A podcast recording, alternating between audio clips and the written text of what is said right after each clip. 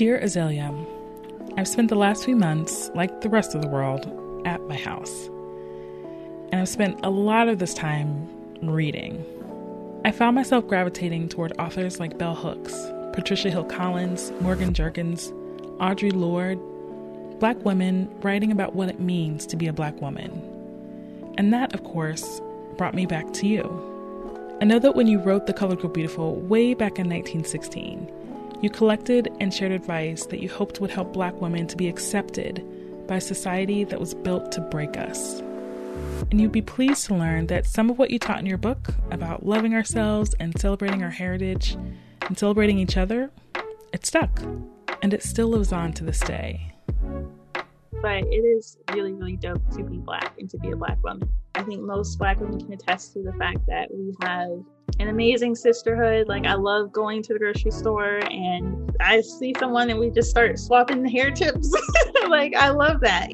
But some of your advice to black women to comply, to make ourselves small, and to strive for perfection in order to be more acceptable is outdated. But even still, it also lives on. If I ever feel like I had to be perfect, yes, all the time, to the point where, you know, at certain points would just be overwhelming I had decided that I wanted to try to to work on my body and try to get to this ideal image of myself that I thought was going to be perfect. I could have used that $10,000 to do a whole bunch of other things. I could have bought a house, I could have started a business.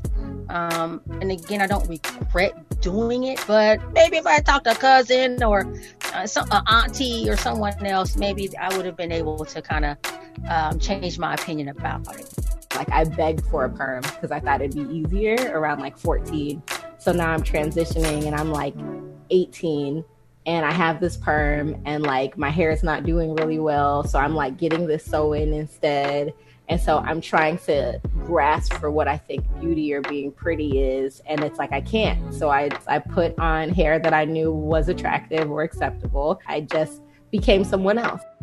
And it's that tension between needing to find a way to accept and love yourself while also finding a way to exist in a culture determined to get you to believe that there's something wrong with you that I want to talk to you about this season.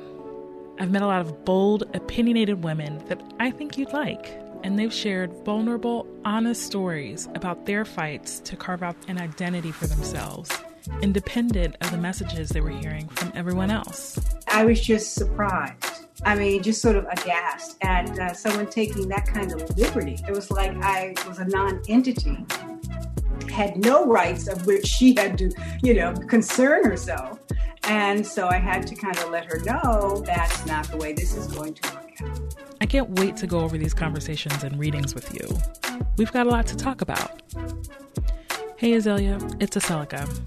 I'm back for season two of The Colored Girl Beautiful a heartfelt letter from one generation of black women shaping their identity to another. Season 2 of The Colored Girl Beautiful is out November 24th, wherever you get your podcasts. Learn more at coloredgirlbeautiful.com.